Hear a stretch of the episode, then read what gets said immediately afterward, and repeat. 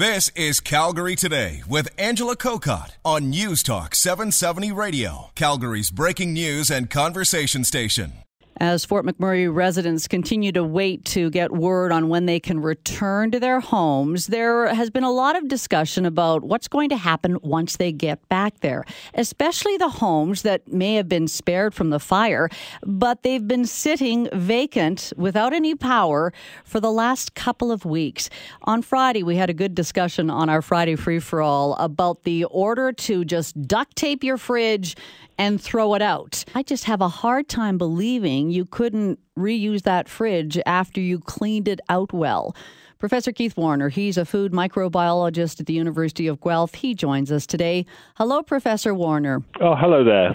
Maybe first of all, let's just talk about what happens to food in the event of a fire in a home. And I know Fort McMurray is kind of an exception, but if someone's home experienced a fire but still managed to stay standing, what are the concerns you should have about your food after something like that? Yeah, there's multiple concerns really because um, as they always say, uh, the actual fire doesn't kill you. It's what happens to the fumes and everything like that. So if you're unfortunate enough to have a house catch fire, uh, one of the big dangers, obviously, is the fumes from hydrocarbons. And the other sort of risk we have is from the actual materials they fight the fire with, uh, which can also be toxic.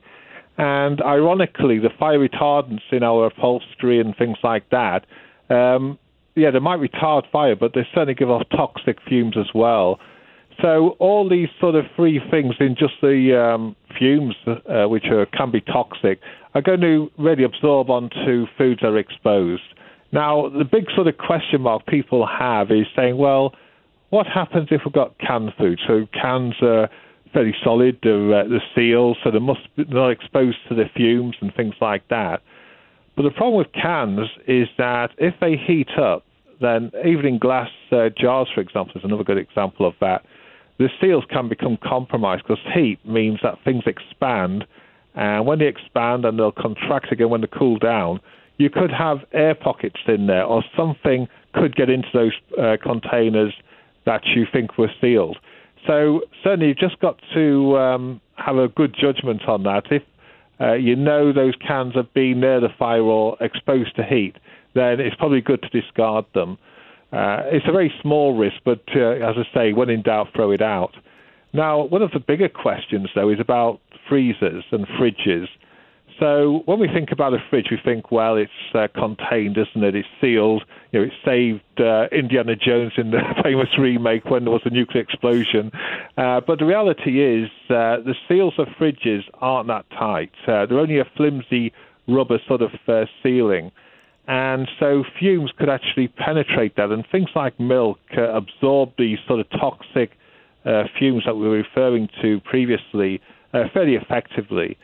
And the other sort of point about it is if your foods have become compromised because of a power outage, which obviously can occur during a fire, uh, then those foods might have been exposed to dangerous temperatures, uh, which could grow pathogens.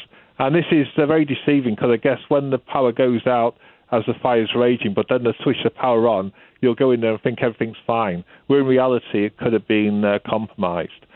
Uh, now, freezers is another one. Um, a bit similar to fridges, the seals aren't that effective. But as long as the product's frozen, and they usually are wrapped anyway, uh, that should be safe. But there again, you know, if the power's been out um, and they've defrosted and things could grow, and then re- the power's switched on and it's refrozen, that's a danger. So like in all food safety, it's uh, when in doubt, uh, throw it out. And uh, very few products, I think, would survive a severe fire in a home.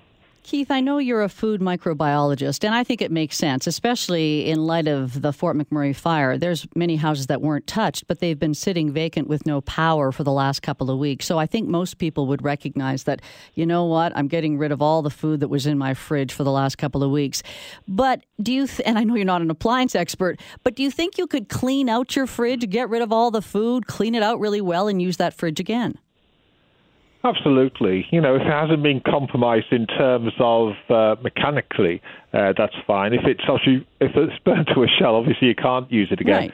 Right. Uh, but the reality is, is that uh, if it's being protected from the fire, the fumes are transient. Um, you know, they do smell like a, a burnt smell, but they shouldn't get so much into the fridge. But there's nothing wrong with cleaning that fridge out. As long as it powers up again, uh, you should be good. That's what I wanted to hear. Keith, thanks so much for this. No, thank you. Professor Keith Warriner, food microbiologist at the University of Guelph. Calgary Today with Angela Kokott. Weekdays at 3 on News Talk 770 Calgary.